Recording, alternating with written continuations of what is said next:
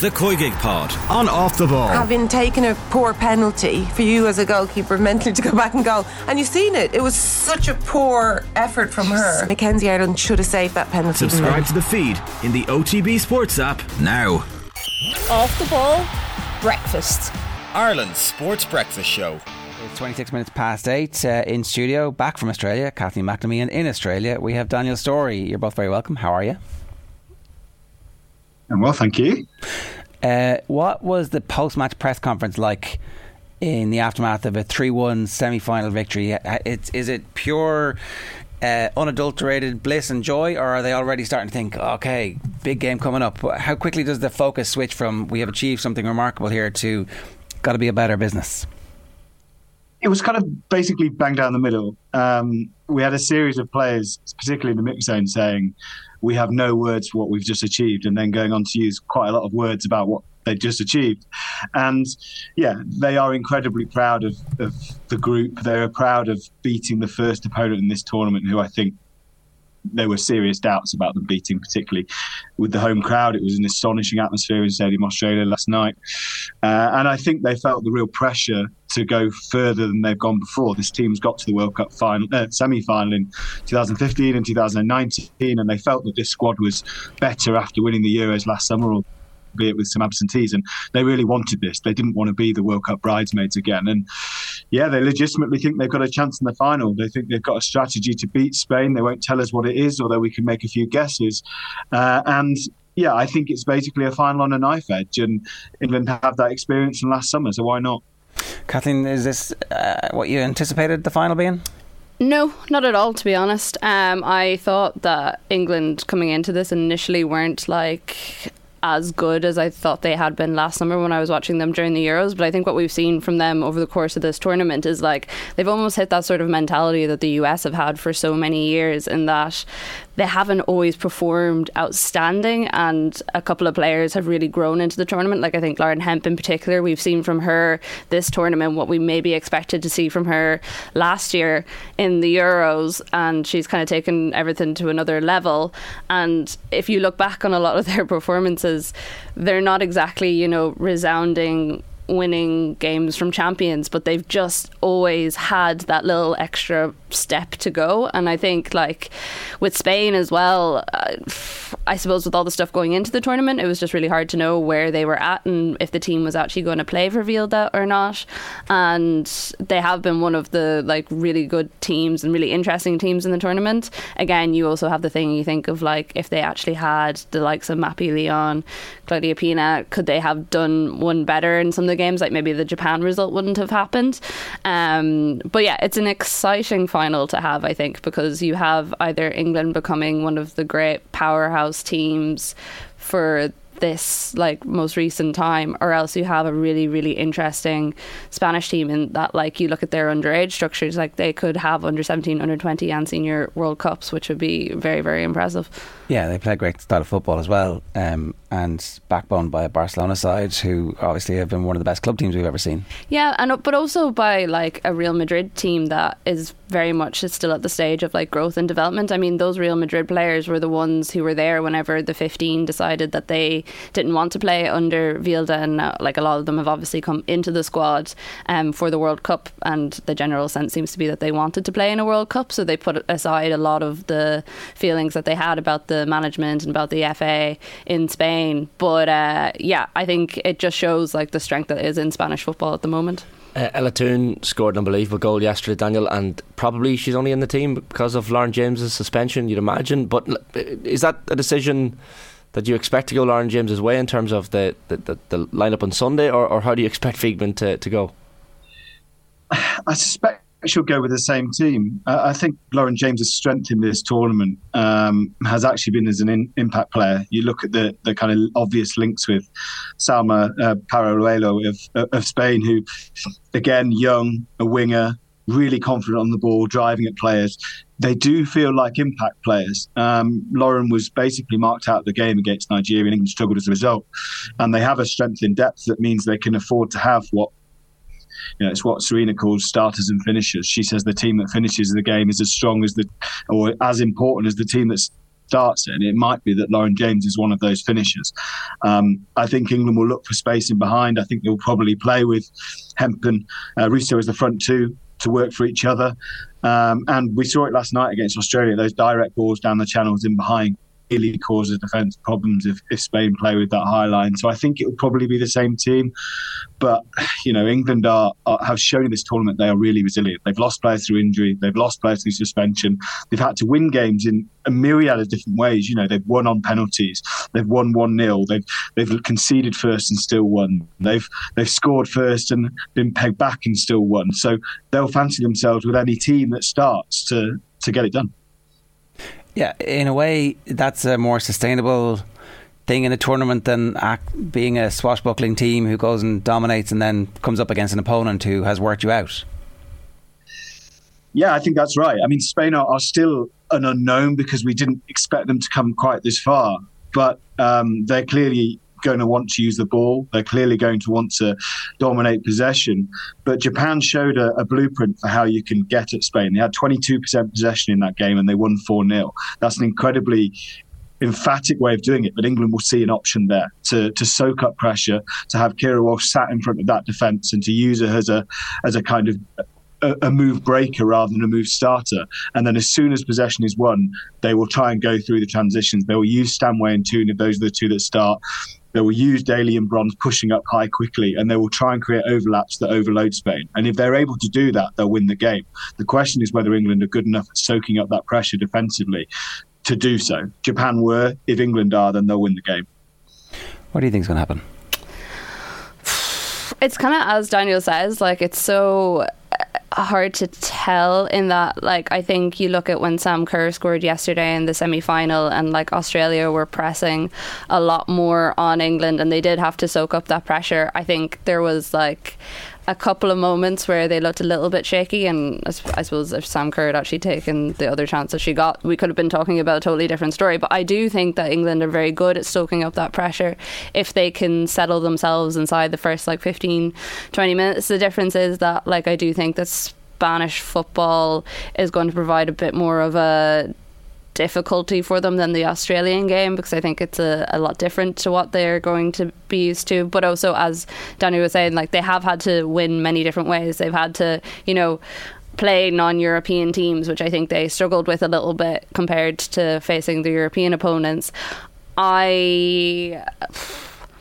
I think that if they can utilize their players in the right way, I think like you mentioned Ella Toone Shane, like she for me hasn't been involved in the games as much as she should be which is kind of funny when you look at like the goal scored yesterday and the fact she's now scored in like major tournaments like quarter semis and uh, hopefully a final I'm sure a lot of people will be hoping on Sunday if she's playing.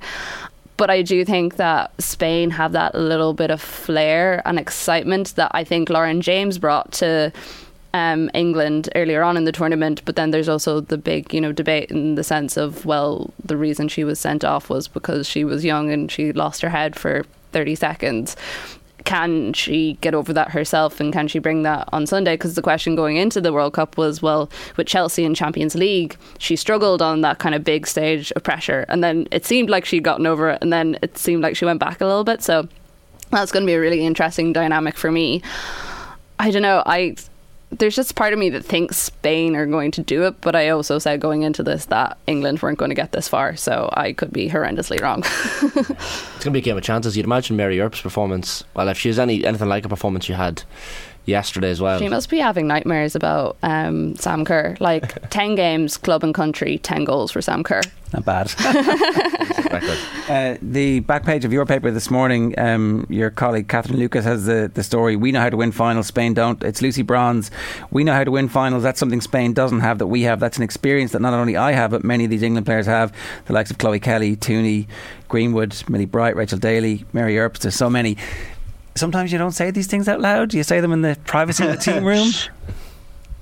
Yeah, they were. I mean, they were they were pumping and jumping last night. Sarina tried to give a uh, Sarina Wiegman tried to give them a team talk on the pitch, and you could see that they just weren't quite taking it in until the morning after. They were very excited That this was a kind of they've always been seen this week as two finals, one against the host nation, and Australia who beat them in the friendly. The only game that Sarina Wiegman had lost as England manager. That felt like a final in itself, and now they're on to the second final. That's always how they saw it, uh, and yeah, they are very excited. They do believe that that Bronze and Walsh give them an advantage. You know, Bronze referenced references elsewhere in her comments, but they play with at least six, maybe even seven, maybe even eight of this Spanish to starting 11 at Barcelona.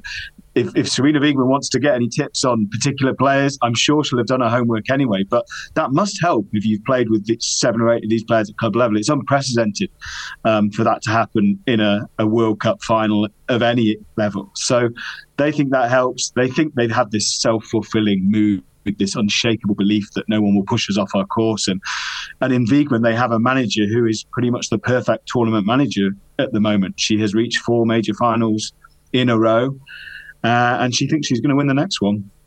They don't feel like a team overall by an occasion either, Kathleen, do they? Like uh, no. 1966 keeps getting mentioned, I guess, in the, in the build up, and it will again for the next number of days, but they don't seem over, overawed, certainly. No, I don't think so. Although I was I was listening, and I know, Daniel, you were at the game yesterday, so you'd probably be able to give a bit more insight into this. But I was listening to the Counter Press podcast this morning on my way into work, and it was, you know, Ian Wright and Flo Lloyd-Hughes saying that the atmosphere wasn't actually what they expected yesterday, and that it was like whenever a big moment happened, like say Sam Kerr got on the ball, the crowd would kind of swell, but it wasn't maybe that cauldron that England were expecting, and that gave them a little bit of an edge, and that it let them settle and let them say, okay, well, we can control how this crowd goes. So obviously, you're going to have a very different setup on Sunday in terms of it being, you know, not a host nation involved.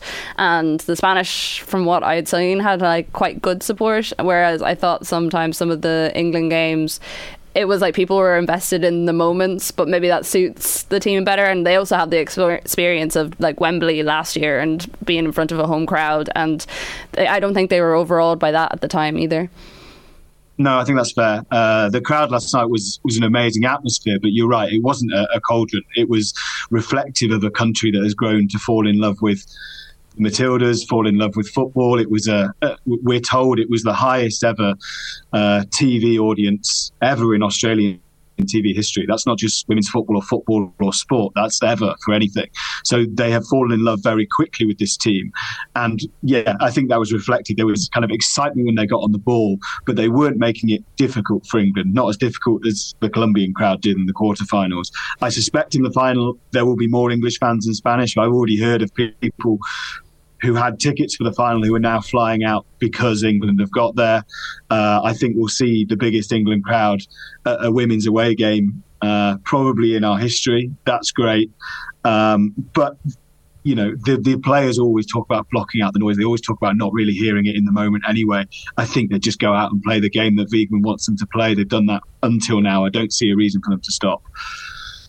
Mm it is a bit mad what's what's at stake here, and it is a bit mad that Spain have come through, uh, given that half the team didn't want to play for the coach. Like this is, I, I, I mean, I remember this in rugby. I don't remember this really in football, where there's been such a, mm. a, situation. Is he is he actually responsible for the coaching, and they're doing what he's telling them? What, what, what's our understanding of how the day to day is working? Well, that was, that was the main thing that the players were angry about initially that the coaching wasn't up to scratch and it wasn't what they wanted. It's actually strange.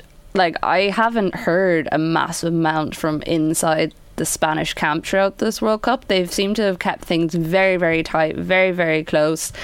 There hasn't, even in the Spanish media and stuff, like I would still follow a lot of those journalists from whenever the Vilda stuff first came out. And it's so focused on the World Cup. And I don't know, was everyone just sat back and said, look, we had our issues, but also there is this common goal, and this team really want to get to those major championships. They want to win those major tournaments, and they've just decided that until after the World Cup, none of that stuff is going to matter. I mean, I would love to know what Mapi León is thinking, or like what Panos is thinking sitting back watching all this. And there must be an incredible sense of betrayal for those players who did take the ultimate sacrifice of saying, I'm actually sticking by my loyalties and I'm not going to go back on this. But there's been very, very little outside of the camp about how players actually feel about the management. There's been a couple of incidences where people are kind of analysing how the players are interacting with different managers. You know, there was after the quarter final where Vilda was kind of looking around for someone to celebrate with, and a couple of players blanked him, or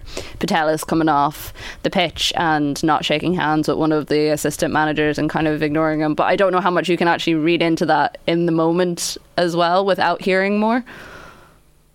The, the really interesting thing for me is that you're absolutely right. We've heard absolutely nothing. They've refused to answer questions on it all tournament, clearly deliberately. And yet, last night, apparently on Spanish TV, uh, Luis Rubiales, the head of the, the Spanish Football Federation, kind of did this impassioned defense of Avilda, in which he said he's endured a lot. He's just a hard-working man and a world-class coach. He said he's continued working and not paid attention to those who have tried to destroy him. And it's, I mean, that's how it's been all along. It's been those two. It's been the RFEF and him who have been in kind of the team, and everyone else has either been you're with me or you're not. And they felt uncomfortable about speaking about it. And yet it's Rubiales who comes out and defends his man. And I'd love to know what they think about that. They just say nothing. We may never know, and we certainly will never know if they win the World Cup.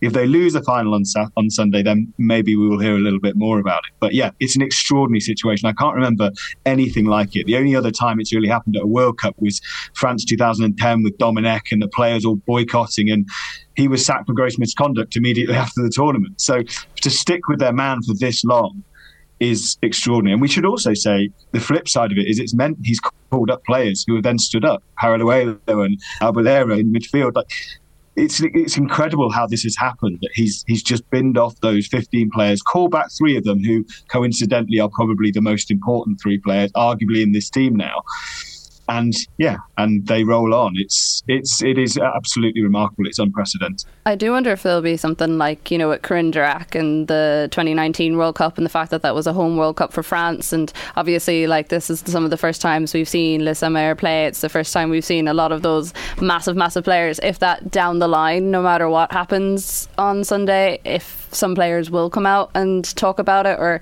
I mean I want to read the tell all book from some of those players and like even if it's in five ten years time I can't wait already for it uh, if you're inside that Spanish camp while we outside are going, this is remarkable that you know the the anger and whatever is, is there, and but you must be feeling like you're a team of destiny, particularly when you're like seeing England telling us, "Well, we can win this, you can't." Like I, I can see on the Spanish talk shows this morning, they're like, yeah, bring it on.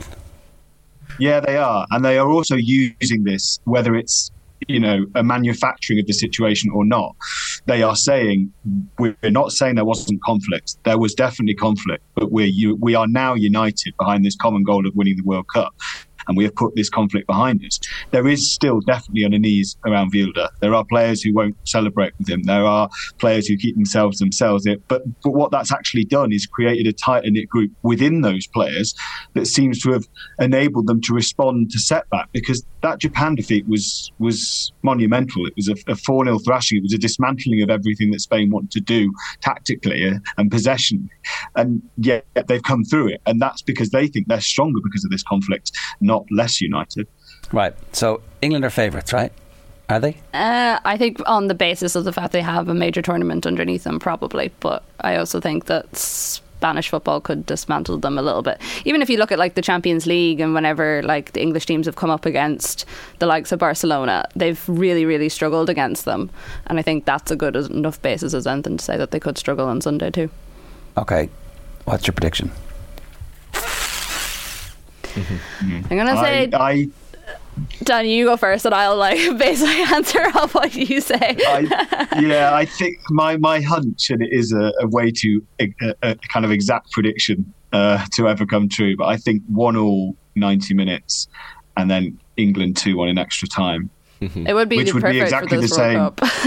yeah, it would, and it would be exactly the same as we should say has happened in the Euro 2022 quarter final when mm. they drew one all in normal time and then England won in extra time. Yeah, I was going to say two one in normal time. So to England. To England. Yeah. Okay, all right, good stuff. Daniel in Australia, thanks very much. Enjoy it for the rest of it, and uh, Kathleen, thanks very much for joining us this morning too. No worries. Off the ball. Breakfast, Ireland's sports breakfast show.